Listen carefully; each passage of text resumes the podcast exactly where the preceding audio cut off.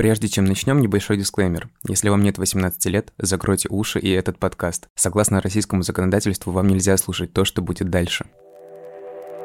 Привет, меня зовут Сергей, и это мой первый подкаст. Он называется «Радужный», так же, как небольшой сибирский город, в котором я родился и вырос. И факт обо мне, который прямо влияет на все, что вы услышите дальше, я гей. Этот подкаст – мой рассказ о том, как живут ЛГБТК плюс люди в провинции, об осознании, общественных стандартах, нормах, давлении, внутренней борьбе и принятии. В этом эпизоде поговорим про страх знакомств и насилие, с которым, к сожалению, некоторые представители ЛГБТ сталкиваются. Переехав в шестнадцать лет в Петербург, я очень боялся знакомиться. Расскажу, почему.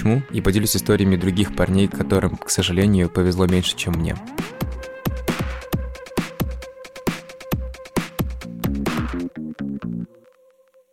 Когда я жил в Радужном, ни о каких встречах я даже не думал. Даже мысли не возникало. Не то, что страха этих встреч, даже мысли не возникало о том, чтобы с кем-то познакомиться для этого. И даже вот сейчас, на самом деле, я задумываюсь, у меня же был интернет, но в этом интернете я не искал никого поблизости. То есть я в интернете общался с людьми из далеких каких-то мест. Но мне кажется, я боялся этого. Мне кажется, я боялся искать контакты рядом по разным причинам. А непонятно зачем. Куда я с ним пойду? То есть сорок тысяч населения там. Я могу выйти на улицу, сделать два шага, и я увижу знакомого человека. Был конец одиннадцатого класса, и нужно было уже переезжать. Учиться-то как бы нужно же там поступать в какой-то вуз. И очень сильно рвался в Петербург. Ну, то есть не то, чтобы я прям рвался в этот город только из-за того, что я понимал, что мне здесь будет комфортно, потому что я гей. Просто я рвался туда, потому что я очень устал жить в маленьком городе, где нет абсолютно ничего, и мне хотелось просто в большой город. Уехал в Петербург, и э, там э, тоже я не сразу решился на какие-то встречи. Полгода минимум я ни с кем не встречался. Я мог переписываться с кем-то, но физически... Могу ошибаться, конечно, но, по-моему, у меня ни с кем не было встреч. Сначала я боялся знакомиться, потому что думал, что так обо мне узнают. Скрывал свое лицо, когда меня просили прислать фотографию, говорил: «Ты скинь мне свою», а я в ответ. Хоть и переехал в большой город, казалось, что любой контакт, с кем я переписываюсь, это точно кто-то из знакомых, и меня точно вскроют. И этот страх был иррациональным. А потом я узнал о существовании так называемых подставных свиданий, и страх стал рациональным. Подставные свидания – это такая форма преследования ЛГБТ. Геев под предлогом свидания заманивают на подставные квартиры, после чего шантажируют, что рассказывают, скроют их ориентацию родственникам или знакомым, применяют насилие иногда и часто вымогают деньги. Я не знаю исследований на эту тему, но помню, что услышал про это после того, как стали популярны «Окупай гомофилий» и «Окупай педофилий». Это такие проекты праворадикальных националистов. Об этом я поговорил с Артемом Лаповым, адвокатом, активистом и правозащитником, который сотрудничает с ЛГБТ-организацией «Стимул». Короче, большинство активистов, они считают, что все-таки подставные свидания, это да, это вот последователи, но не идейные, а скорее вот именно по тому, как это все производится, а именно вот «Окупай педофилий». Почему я говорю, что не идейный? Потому что, ну, Тесак вот и там его там другие какие-то приближенные, там, не знаю, того же там Познякова вспомним, да, из «Мужского государства». То есть они яро прям ненавидят геев, да. Те подставные свидания, которые сейчас происходят в России, то есть именно организованные, они ориентированы не на то, чтобы там перевоспитать, унизить, обидеть ЛГБТ-людей, а на то, чтобы отнять денежные средства, то есть мотив он корыстный, потому что, ну, вот кто-то, видимо, заметил, что, ой, типа, вот после «Окупай педофилий» никто вроде как в полицию не обращался особо, да, а значит, геи не будут бояться раскрыть свои там личные персональные данные там полицейским, значит, их можно шантажировать, и в полицию-то они не идут, вообще все отлично, мы будем, значит, у них отнимать денежные средства. Сколько их, понятное дело, что я, да, не знаю, но я общаюсь с потерпевшими, да, и вот из общения складывается впечатление, что эти группы, они вот действуют по каким-то одним схемам, четкому плану. То есть, допустим, вот снимаем квартиру на сутки, в ней, значит, с десяти до двенадцати, один человек, с двенадцати до двух, второй человек, с двух до четырёх, следующий человек. Не так вот на промежутки поделены по два-три часа, они за день там сколько-то человек обокрали, так скажем, да, то есть как шантажируют, да, то есть снимут, например, какое-нибудь видео, либо заставят признаться, ну там будут стоять где-нибудь сбоку там с отверткой или там с ножом, заставят разблокировать телефон, оттуда перепишут контакты, типа мамочка, мамуля, папочка, папуля, вот это все переписывают на листочек и говорят, ну вот мы типа видео сняли, где ты признаешься, контакты переписали, если там нам не переведешь деньги или сейчас там не принесешь, мы это все вот разошлем. до последних лет все это проходило под знаком такого ну, там, бешеного промискуитета. И не могу сказать, что мне это не нравилось, но я уже мозгами понимал, что как бы, ну, я перехожу какие-то планки просто. Вот. Ну, что в какой-то момент я нарвусь на что-то. Это Лёня. Он вырос в Петербурге и четыре года назад попался на схему, о которой говорит Артём. Познакомился с парнем в дейтинговом предложении и договорился встретиться с ним у него дома. Выходит чувак, тоже интересно, как мозг работает. Не тот, что на фото, но чувак в два раза слаще, чем на фото. Обычно все наоборот. Чувак на фото красивый, но ты можешь встретиться с кем-то не очень. А тут все как бы вообще не так. Мы приходим к нему в квартиру, он такой веселый, классный, молодой парень. Час мы где-то болтаем. В какой-то момент дело, естественно, доходит до секса. Он очень быстро снимает с меня штаны, смотрит мне в глаза, говорит мне «извини». И так красиво, знаешь, берет там свою какую-то одежу и так выбегает. И классическая история. В квартиру заходят два бугая, женщины с сотовыми телефонами. Все вот так вот меня снимают просто в лицо. А что чуваку нет восемнадцати лет. Первая мысль была, что это «Окупай педофилий». Я думал, сейчас мне лицо-то подрихтуют до конца, как бы нормально. Нет. Они представились, вот сейчас моя память уже попутала этот момент, то ли какими-то корреспондентами. Я помню, что он мне тыкал какую-то корочку в морду. Тут у меня сработала какая-то история, как бы я, я не пошел у них на поводу. То есть они меня пытались как бы такой, ну, психологический прессинг, типа сидеть, там вот это все. Я просто встал, говорю, я курить хочу. Одел штаны и просто пошел на балкон. И вот этот чувак, как бы, он продолжил свой прессинг. Где-то минут двадцать у нас не длился диалог. Он меня там долго давил про все про педофилов и так далее. Ты все знаешь, и ты знаешь, я говорю, чувак, что ты хочешь? Тоже занял позицию, прям, потому что я уже сопоставил все, знаешь, по мокрому полотенцу в ванной. Я уже понял, ну, как бы в этот момент, что там реально конвейер работает. Моменты его рассказов самого вот этого чувака, ну, нестыковка как бы его молодости и квартиры, в которой он живет, при этом, что якобы у него крупный доход и так далее. По посуде, там было интересно, но оно не выглядело как жилая квартира, в которой кто-то живет и готовит себе, там, не знаю, обеды, например. Вот она выглядела, вот я потом уже вспоминал, выглядела, на самом деле, съемная хата на минутку. По открытому ноутбуку, перед которым ты сидишь и просто, на самом деле, тоже мозги-то есть, как бы, да, там. И что-то меня там с обувью в коридоре меня еще смутило, это я уже когда выходил, там тоже из серии там стояли одни, по-моему, ботинки, ну, вот этого чувака. Нет количества обуви. Ну, то есть, из этих вот штук, если так поразбирать в голове, можно было сложить эту картинку, хоть чуть-чуть своим башкой, блин, подумать о том, что сейчас ты попадешь, чувак, на большой лоховской развод. То есть, ну, как бы я, я четко понимал, что это не про полицию история. Ну, он мне такой, давай договоримся и все остальное. Я понимал, что моя задача просто выйти из этой квартиры, что, скорее всего, на этом моя история вот эта закончится. Договорились мы с ним на тридцать тысяч рублей, я вышел оттуда. Ну, такое, у меня как бы ушел стресс, я понимал, что физического насилия не будет. тридцать тысяч рублей это деньги, но они зарабатываемые не настолько. А для меня это какой-то такой, ну, типа опыт. Вот меня в какой-то момент, вот как только начался диалог из поля угроз в поле финансов, меня немного расслабился. То есть я понимал сейчас четко, чем эта игра дальше развернется, ее просто надо доиграть сейчас до конца. На год меня вышибло вообще. То есть, ну, как мало того, что я эту историю воспринял, да, как такой опыт, и так бывает, и они бывают разные, меня вышибло от всего вот этого там бесконечного потока. Я не мог вообще общаться и встречаться конкретно вот как бы со всей гейской темой, не для секса, не какие-то отношения, ничего вообще. То есть, меня прямо зажало. Я когда встречался с людьми, у меня блок просто именно на общение был. Мне к человеку в квартиру идти, допустим, да, и у меня ступор. Был определенный стрём, что эта история как-то все равно всплывет, потому что даже мозгами понимая, что это чистой воды развод. Вот. У меня не стрём того, что она станет публичной. Меня именно парило, что это может уйти именно в следственные какие-то органы. И если у нее все-таки есть реальная подоплека, вдруг этому чуваку реально нет восемнадцати, и вот какая-то буча такая начнется. Я понимал, что да, это может закончиться не очень хорошо. Где-то спустя год меня отпустило. Я четко понимал при моем образе жизни, что какое-то вот, вот что-то такое будет. Но как это такая чисто жизненная вот для меня вот эти вот вселенские законы, это все работает. Я получил опыт в такой форме и притормозил.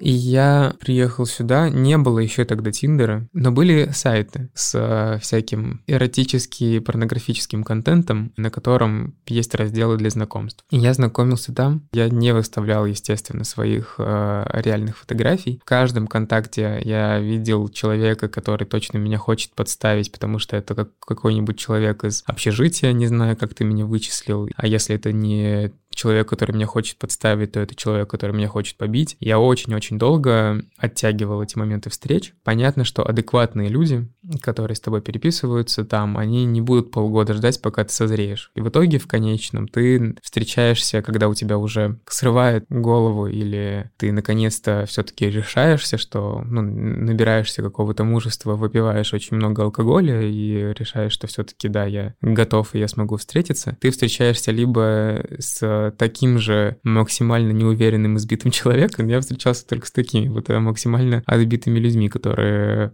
также вот готовы выжидать и ждать, чтобы точно убедиться, что здесь не разводка какая-то, и встречались. Встречи очень стрёмно проходили. До встречи это максимальный уровень стресса. Всегда очень страшно было, потому что очень часто в тот момент я не отправлял фотографии, ну и, соответственно, мне никто особо не присылал. И очень часто это были встречи вслепую, и ты просто видишь, встречаешься с человеком на улице, понимая, что это он. Там, иногда я пытался там делать вид, что я этого человека не знаю, и проходил мимо и блокировал его, если мне внешний человек не нравился. А иногда вот там встречались, где-то шли, гуляли, и потом, может быть, шли к нему домой или еще куда-то. Было страшно. Было страшно в формате того, что страх, получается, делился на несколько уровней. Был страх того, что тебя могут вскрыть, и о тебе могут э, узнать. После вот этих шуток и всего остального, переехав в новый город, мне хотелось обновиться. Мне хотелось, чтобы вот все вот это осталось там, и чтобы в новом городе у меня не образовался такой же вот купол, чтобы у меня были уже другие отношения с людьми. Страх того, что вскроют, и страх того, что могут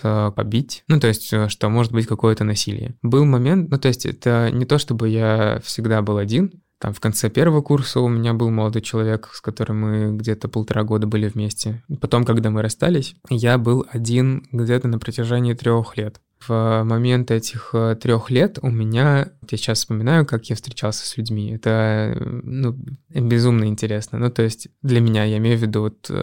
Почему? Почему у меня так работал мозг? Потому что, ну, я уже жил в Петербурге, у меня уже был опыт отношений. По сути, можно было уже себя принять, отпустить и начать встречаться нормально с людьми, не опасаясь за себя, не боясь какой-то подставы, а она все равно как бы со мной оставалась. Это что касается вот этих вот э, из точки зрения корысти подставных свиданий. Но в то же время преступления ненависти это они существуют. То есть, э, ну там люди могут загуглить про там убийство на Курском вокзале или какие-то другие дела, когда там есть насилие в отношении ЛГБТ-людей, в отношении ЛГБТ-мигрантов, например. Там из Узбекистана, в Узбекистане вообще статья, одни там узбеки узнали про другого, что он гей, его там избили. То есть, такое происходит постоянно, да. То есть, но ну, это уже как бы немножко другого рода преступлений. Но они, конечно, происходит. Артем рассказал мне, что организованные группы есть только с целью вымогательства денег, а вот физическое насилие существует в формате, когда собираются группа парней, выпивают и решают для развлечения или какой-то, не знаю, другой цели побить гея. Вот такой вот досуг у людей. Скачивают дейтинговое приложение, знакомятся и так находят жертву. Уже собрав весь материал для этого выпуска, мне прислали ссылку на тред в Твиттере. Там парень рассказывает ровно о таком случае. Его зовут Дима, а история произошла в Уссурийске. Я приехал на место, там, получается, были... две многоэтажки, и тоже дальше списался, подошел чувак, спрашивает, ты писал, ты писал. Потом подключились еще, ну, чуваки, вот еще двое. Потом, ну, все, уже суматоха началась, начались крики, начали ударять. Ну, как бы показали кухонные ножи такие длиннющие. Ну, орали на весь двор и убили. Ну, да везде, как бы, и там и по лицу, и в живот, по телу, ну, везде, как бы, ну, хаотично. И на весь двор кричали, вот, смотрите, мы первое поймали, вот это вот все. Люди ходят спокойно вообще все, как бы, как будто что-то такое обычное. И потом довели до дома, который напротив, и, ну, грубо говоря, впинали, ну, можно сказать, впинали в подъезд. Ну, то есть, как, там, ну, жестко. И в лифте били, доехали до последнего этажа. Кстати, сразу скажу, ощущение уже словил, что как бы ну, я не выживу. Там была куча всяких досок, вот этот строительный мусор, всякая такая хрень. Это я тоже запомнил. И они брали в руки прям, ну, любую попавшуюся доску тоже, помимо досок и этих, ну, всяких штук, которые там были, вот еще ножом били. Именно вот, э, ну, вот острая, да, часть, они вот еще такой тупой частью по башке. Как бы бить продолжали, и я уже как бы на коленях, блин... Как бы уже на коленях стоял, у меня уже весь в крови, как бы лицо в крови. Одно, ну, как бы одному из них захотелось, короче, членом мне в рот потыкать. Ну, в общем, ты понял. Ну, собственно, это случилось. Там какой-то из чуваков это еще начал снимать. Это тоже в голове пролетело, ну, то, что это все так разлетится, и что это вообще, ну, как бы не жизнь. Потом как-то отпустили. Ну, типа, вали быстрее отсюда все. Пока, типа, не убили вообще. Я даже, типа, сам не поверил, что все. Ну, я спустился и старался быстрее далеко-далеко от этого места уйти. Ну, типа, насколько мог, хотя тоже еле волочился. Мне прям даже ходить было нельзя. Вот, вот эта часть левая меня как будто отнялась. Я пришел домой, я отлежался. Родители мне не говорил. Потом поехал в полицию. И сначала с одним следователем, кто он, я с ним сначала поговорил. Он как будто бы обрадовался, что «О, сейчас такое дело, как бы раскрою, круто». Он мне начинал рассказывать, как это дело пойдет, вот эти очные ставки, вот это все. Меня затрясло только в принципе от мысли о том, что мне придется как-то контактировать еще с этими людьми. А он еще говорил то, что «Нажатель докажешь, и еще им, скорее всего, условку дадут». Вот сейчас я, допустим, понимаю, что, может, как-то это глупо поступил, но я как-то... Он меня переубедил написать без сексуального насилия, что просто побили. Концовка этой истории была то, что мне пришло письмо, что-то там в работу, конкретно не помню как-то, и рассматривается все, больше писем не было никогда. У меня было такое ощущение, что я прокосячил, типа доигрался, но надо было серьезнее ко всему подходить, аккуратнее и все остальное, то есть у меня было ощущение, что я как бы просто поплатился. Ну, типа, знаешь, сам виноват. Я каждый день это все проигрывал, именно в душе почему-то, когда морщится. Постоянное ощущение, что можно было сделать все по-другому. Близким, там, знакомым я рассказывал. Я рассказывал именно с со страхом, то, что меня будут ругать за это. Я хотел, чтобы меня пожалели, что мне было очень плохо, но в то же время я боялся, что меня будут ругать, что я, типа, накосячу.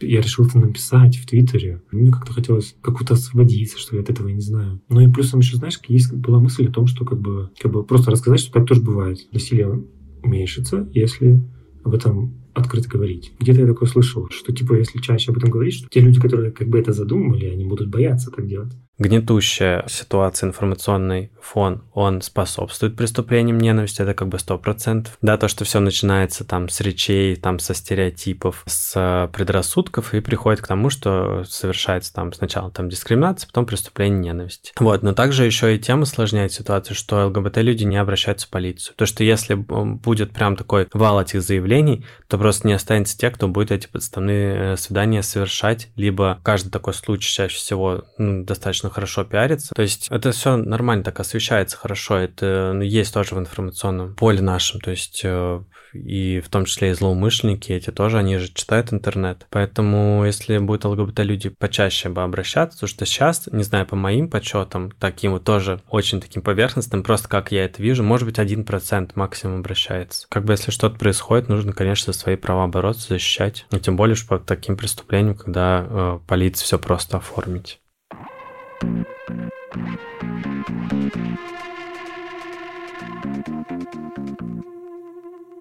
Встречи проходили так, то есть я очень долго воздерживался, ну, то есть я имею в виду от контакта, и от секса, и вообще от всего. Потом физиология брала свое, и у меня сорвало башку. И из вот нескольких контактов, которые не блокировали меня на протяжении этих месяцев и со мной переписывались, кто-то там из них выстреливал, и я с кем-то встречался. И это был очень такой мимолетный контакт, который сразу же после этой встречи блокировался. Блокировался он из-за стыда.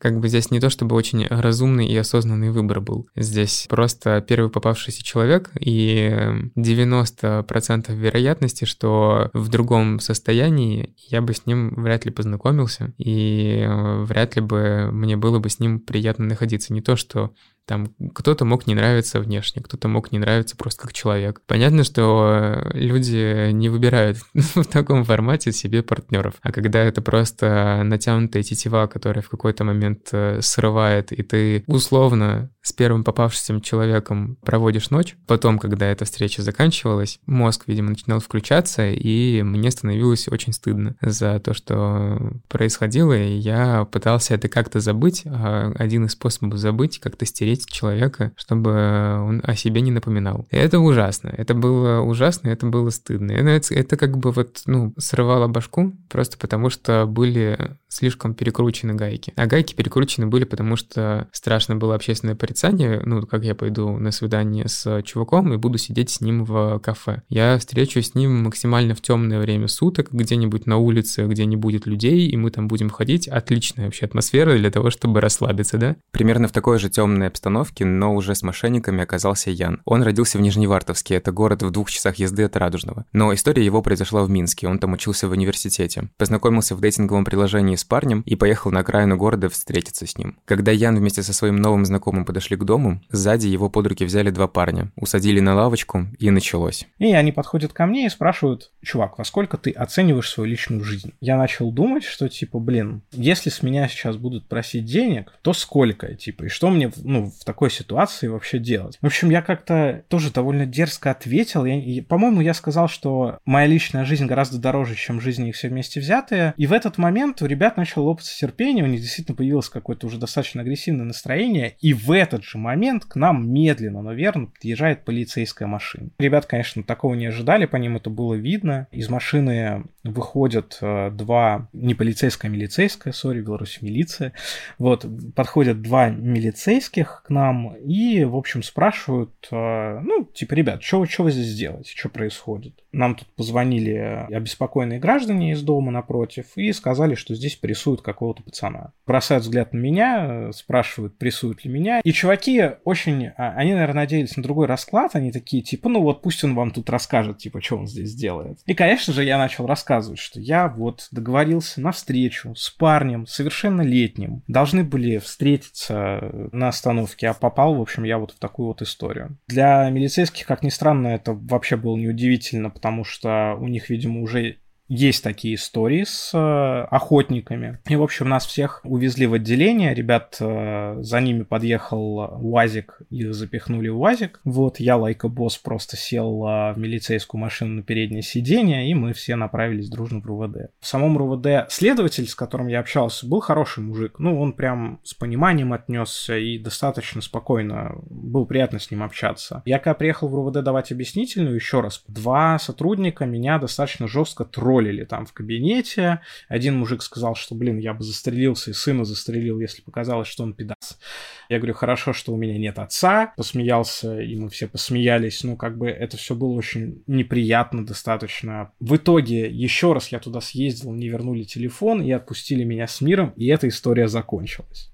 Я, в принципе, к правоохранительным органам отношусь с некоторым опасением. Но, конечно, то, что меня вытащили оттуда милиционеры и всю эту историю разрулили сами, это, блин, супер круто. То, что они приехали на вызов, супер круто. То, что меня там какая-то женщина из соседнего дома увидела и решила, побеспокоилась и решила позвонить на всякий случай, это тоже супер круто. Для меня это, ну, в очередной раз стало звоночком на тему того, что если ты видишь, что кто-то попал в проблемы и не можешь сам помочь, ну, ну хотя бы как бы сделай что-то полезное, там, не знаю, позвони, покричи, там, что-то, ну, то есть, я думаю, что только так вообще мы можем выживать все в этом мире, вне зависимости от, там, от пола, ориентации и все такое, ну, то есть, взаимовыручка — это супер круто, то, что это произошло, то, как это произошло, это для меня до сих пор загадка, я не знаю, это чудовищно странная история, не всем, к сожалению, кто попадал в аналогичные ситуации, так повезло. Работает просто. То есть, если человек обращается с заявлением о преступлении, да, то практически, не знаю, всегда, там, не знаю, девяносто девять процентов случаев, что дело будет расследовано, и хотя бы некоторые из вот этих преступников, они будут приговорены, да, к чему-то, какому-то наказанию будет им назначено. Почему? Потому что, во-первых, это преступление, то есть тут неважно, кто жертва, да, жертвами у нас разные бывают, там, с точки зрения, там, полиция, социальные элементы, да, как бы они там ни считали, там, ЛГБТ, как бы они ни относились, там, а социальный это элемент или еще кто-то, если в отношении них, там, совершено преступление, то оно будет расследовано. Более того, вот эти преступления преступления, подставные свидания, они, их достаточно просто расследовать. Почему? Потому что преступники, они чувствуют себя безнаказанными, и они прям вообще никаким образом, так скажем, не анонимизируют себя. То есть они звонят со своих телефонов, назначают встречи. Часто предоставляют прям свои настоящие фотографии. То есть даже потом, ты когда приходишь в полицию, ты говоришь, вот с этого телефона мне звонили, вот фотография этого человека, вот адрес там, где мы встречались, у них уже все есть. Более того, вот сейчас дело ведется как можно, да, заставить человека деньги, да, передать. То есть либо сразу у него там с собой есть там сто-пятьсот тысяч рублей, да, если они хотят сколько-то. Ну, либо это там заставить сходить в банкомат снять, либо это перевести там через Сбербанк онлайн. Вот, пожалуйста, то есть у меня сейчас есть дело, где через Сбербанк онлайн. Этого человека, как бы, что его искать, если все его данные есть? Нужно просто дело шить, оформить, человека там найти, который не прячется, да, он же не прячется, ему можно позвонить, сказать, давай встретимся, я тебе еще там двадцать тысяч дам, а ты уже точно удалишь там все со своего телефона, там какие-нибудь видео, которые они там сняли во время подставного свидания. И они ведь приходят, и как бы потом, собственно, этих преступников их и сажают. Проблема только в том, что ЛГБТ-люди не обращаются, потому что думают, что в полиции будет какая-то дискриминация или что что никто не будет искать, или что это навредит. Но вот на самом деле не навредит. Если человек, допустим, вот думает, что там будут смеяться, что-то еще, конечно, я не могу сейчас как-то э, заверить, что этого не будет. Поэтому проще всего обратиться в какую-то правозащитную организацию, чтобы выделили там юриста, адвоката, и пойти вместе с ним. Но вот при адвокате уже не будет смеяться.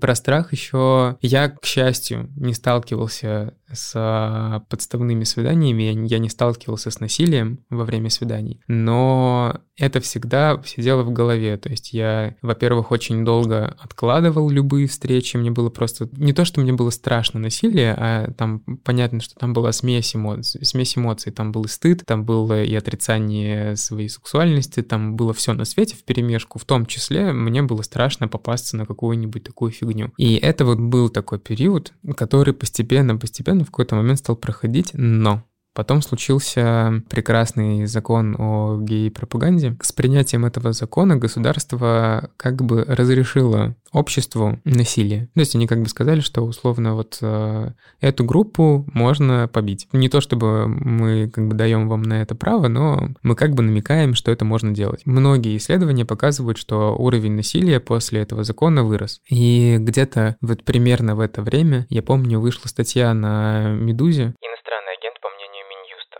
о мошенниках, которые как раз зарабатывали деньги на вот таких подставных свиданиях. Тогда вот э, у меня начался новый виток страха, и встречаться именно в таком формате было страшно. Встречаться просто для того, чтобы погулять и познакомиться с человеком нормально, вот, ну, просто с ним пообщаться, я не мог, потому что у меня была... внутренняя гомофобия. Ну, в общем, если просто посмотреть по количеству обращений, по мониторингу именно вот СМИ или просто люди обратились, потому что хотели, чтобы зафиксировали их случай, то, конечно, увеличилось количество насилия, буллинга, травли после принятия закона. Потому что после принятия закона стало фактически нельзя говорить что-то в положительном ключе и по факту даже в нейтральном ключе об ЛГБТ. То есть можно предоставлять информацию только в негативном свете. Разумеется, если как бы какую-то группу, какое-то меньшинство таким образом вот начинают освещать, конечно, кто-то, кто ищет объект ненависти, на кого бы там напасть, побить, убить, вот он выберет ЛГБТ. Я за свою жизнь, к счастью, не сталкивался с насилием на свиданиях, и ни в коем случае не хочу, чтобы этот выпуск испугал людей знакомиться и встречаться. Такие случаи, которые вы услышали в этом эпизоде, к сожалению, бывают, и говорить о них надо. Но это не значит, что нужно замыкаться в себе и блокировать любые возможности найти своего человека на одну ночь или на всю жизнь. Классно быть открытым и не бояться назначить свидание в людном месте, сходить в кино, например, или кафе, но если вы сейчас, так же, как и я много лет назад, можете знакомиться только анонимно, в темное время суток и без посторонних глаз, нужно быть аккуратными. Вот несколько советов от Артема. Первый совет. То есть, когда злоумышленники вот эти выбирают себе жертву, понятно, что они хотят побольше денег. Соответственно, здесь рекомендация – это Инстаграм лишний раз не указывать, чтобы потом не перешел, не посмотрел, что там как бы там ты там девяносто стран уже объездил, значит, как бы при деньгах, и вот можно много чего поиметь. Второе – это то, кем сами вот эти злоумышленники представляются. Типажи на самом деле разные. Смотришь такой, думаешь, что вот там этот пухленький медвежонок. Вполне возможно, что и пухленький медвежонок потом окажется вот этим злоумышленником, который организует подставное свидание. Нужно, конечно, спрашивать возраст. Понятно, что, может быть, фотку паспорта никто не отправит, но сказать, окей, там, сейчас ты не отправишь, но когда мы придем, первое, что случится, это я посмотрю, сколько тебе лет, да, там, можешь, окей, там, фио там свои прикрыть, но чтобы фотку и дату рождения было видно. Третий еще нюанс тоже, который исходит из того, что вот это все очень организовано. Это когда говорят о том, что встреча вот по такому-то адресу и в такое-то время, либо никогда, да. Потом уже где встречаться. Понятно, что если вы там будете настаивать там на встрече какой-то там многолюдном месте, это может защитить, например, от подставного свидания, потому что, ну, они происходят все-таки на квартирах. чаще всего. Конечно, не стоит брать с собой там на свидание какие-то крупные суммы денег. Нюанс то, что у нас сейчас все в смартфоне хранится, да, то есть тоже надо об этом моменте как-то подумать, не знаю, там одноразовый телефон, в смысле кнопочный. Также стоит посмотреть соцсети человека, с которым как бы вы встречаетесь, насколько он открыт, то есть насколько активен, там в какие группы состоит. Плюс можно вот провести простую операцию, как бы скинули фотографии лица, заскринить, загрузить в Яндекс, посмотреть, что он найдет. Либо он найдет очень кучу большую профилей с этим же лицом, либо, может, ничего, либо действительно какой-то реальный человек. Также, когда уже приехали на встречу, если на встрече вдруг оказывается человек там не с тем же лицом, который был на фотографиях, сразу же уехать, потому что, типа, зачем так вообще делать, да, либо вообще не скидывал, либо скинул на свое. Ну, также еще вот я дал бы такой совет, что вот, вот эти все переписки, там, когда какие-то адреса приходят или фотографии, то, там, не знаю, делать скриншот, куда-то там себя на почту отправлять, чтобы где-то еще сохранилось, кроме телефона. Если пришли уже в помещение, то лучше закрыть дверь за собой на какую-то такую защелку, которую нельзя открыть снаружи. Тогда, если квартира в итоге окажется в ней все-таки один человек, а не девяносто, то с подъезда уже никто не зайдет. А если зашли в квартиру, то посмотреть,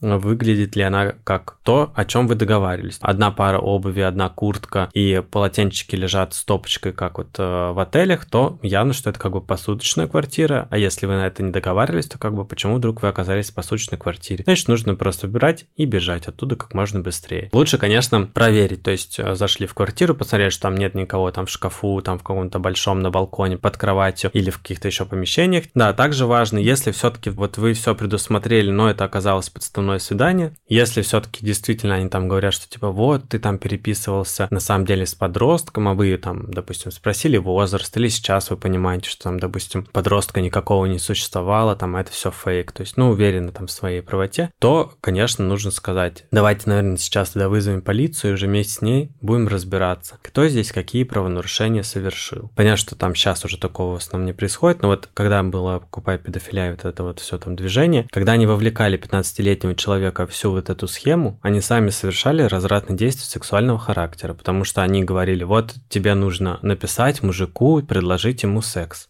То есть, как бы они, да, получается, подталкивали там малолетку, да, условно, на вот эти вот всякие действия. То есть, это с их стороны было как раз-таки преступлением. Разумеется, необходимо там разговаривать как-то спокойно с вот этими злоумышленниками, чтобы их лишний раз не провоцировать, и запоминать, как они выглядят.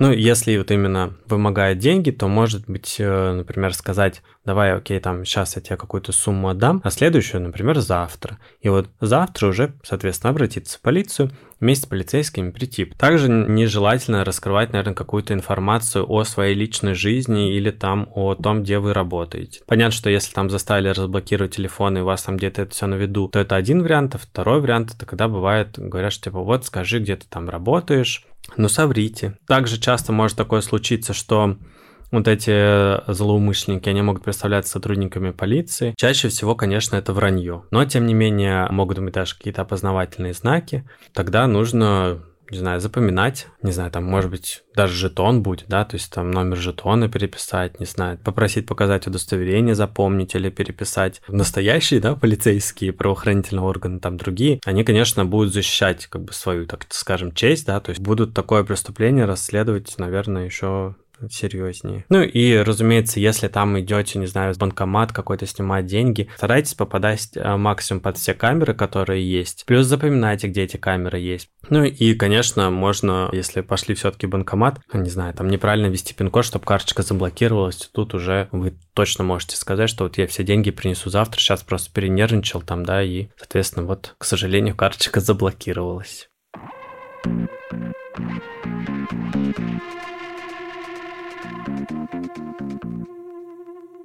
Последняя история на сегодня от Бори из Якутии. Он, как и Дима из Уссурийска, попался ненавистником ЛГБТ и чуть было не был избит. Ему тогда было всего семнадцать лет.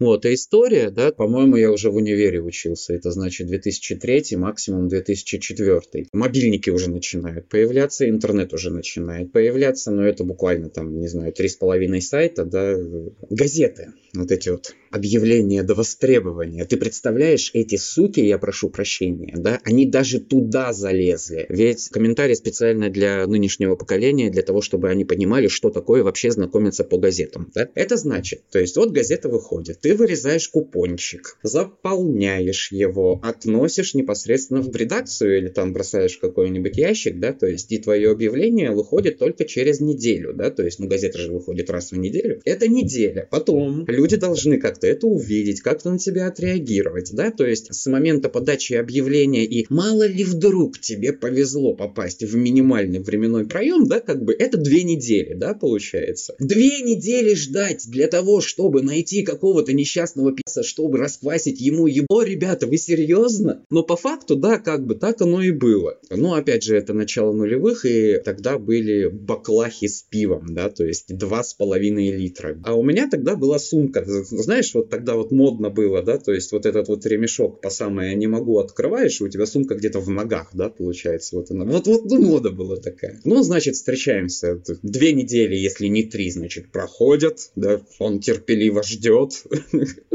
Значит, договариваемся на встречу, ну, что там-то, там-то, ну, давай там-то, там-то, да, то есть, ну, пришли. Ну, что, по пивку? Ну, давай по пивку, да, значит, беру я вот эти вот две баклахи, да, то есть, кладу их в эту сумку, я не просто так рассказываю про сумку, в конце концов, именно она мне жизнь-то, собственно, и спасла. Вот, ну, что-то идем, разговариваем, а ты чё как, а я чё как, да, заворачиваем в подворотню, ну, я-то думаю, что мы с определенными целями заворачиваем в подворотню, да, вот, но оказалось немножечко не так. Ну, темно, я так думаю, ну, надо же как-то первый шаг делать, да, то есть, вот, попробовал поцеловать, и, соответственно, в ответ на поцелуй, да, как бы прилетает первый хук, прилетает второй хук, и я слышу каким-то отдаленным вообще вот э, слухом, там, не знаю, боковым зрением, подсознанием, да, как из каких-то кустов или из какого-то угла, да, получается, выходят еще двое. И я такой понимаю, что ага, приплыли. Прилетели, и надо что-то делать. Ну, тут на сцену вступает сумка, да, то есть мы помним, у меня пять литров жидкости. Я не знаю, откуда у меня взялись как бы селища, да, то есть вот этими вот прозрачными руками-ниточками, да. Вот, ну, я просто-напросто беру сумку и поищу, да, как бы этому чуваку, перепрыгиваю, буквально перелетаю через забор, да, ну, здесь уже не до чести и не до гордости, да, то есть э, трое чуваков, да, получается, идут на тебя с твердым желанием, да, то есть как минимум переломать тебе пару-тройку костей, да, если не более серьезно. Серьезные намерения. Вот, э, то есть я оделался такой легкой кровью, да, как бы давай скажем, вот. Но в Нерингре на тот момент, да, то есть я знакомство прекратил, да, да, конечно. Основная истерика, да, как бы у меня произошла рядом там, Господи Иисусе, то ли ларек там был какой-то, то ли постройка там была какая-то заброшенная, да, то есть э, нашелся такой пятачок буквально в один квадратный метр, да, то есть который не просматривался ни с каких сторон, да. Вот, я в этот пятачок просто-напросто заныкался, да, ну, открываю, что-то начинаю пить, у меня начинается истерика, это, естественно, слезы, это, естественно, вот эти вот, ну, в курсе внутреннее вопрошение, да, то есть, чем я это заслужил? Ведь, Господи Иисусе, я же просто-напросто хотел встретиться с человеком, я же просто-напросто хотел какого-то, ну, человеческого тепла, что ли, да, и как бы хотелось-то вот этого, да, то есть, а получилось вот это, и, знаешь, такое ощущение, что я какой-то хреновый, да, то есть, ну, что это со мной произошло, да. Такие вот какие-то мысли, от которых потом пришлось очень активно избавляться. Но я стал гораздо меньше доверять, да. Не могу как-то отметить, да, то есть, что появились какие-то прям откровенные фобии. Ну, мне кажется, что я просто все это пережил вот именно в тот момент, да, то есть, ну, я в принципе так отношусь к душевным травмам, да, то есть, вот она, ну, вот когда происходит, да, то ты опускаешься на ее самое дно, да, то есть, вот чувствуешь вот это вот все, переживаешь по самое не могу, да, вот если болит, то пускай до конца болит. Отбаливает, и, и все, и можно жить дальше. Ну, серьезно, можно. Это был пятый эпизод подкаста «Радужный». В следующем выпуске поговорим о внутренней гомофобии и, наконец-таки, принятии себя. Если вам нравится то, что мы делаем, поставьте нам пять звезд в Apple подкастах и напишите отзыв. Это очень важно, потому что так нас услышат больше людей. А если вы хотите принять участие в этом подкасте и рассказать свою историю, пишите мне на почту по ссылке в описании. Над этим выпуском вместе со мной работала команда подкаст-студии «Две дорожки». Джингл написал Паша Лукьянов, дизайн обложки Егор Белозеров. Подписывайтесь на этот подкаст на любой удобной для вас платформе, и до встречи в следующем выпуске.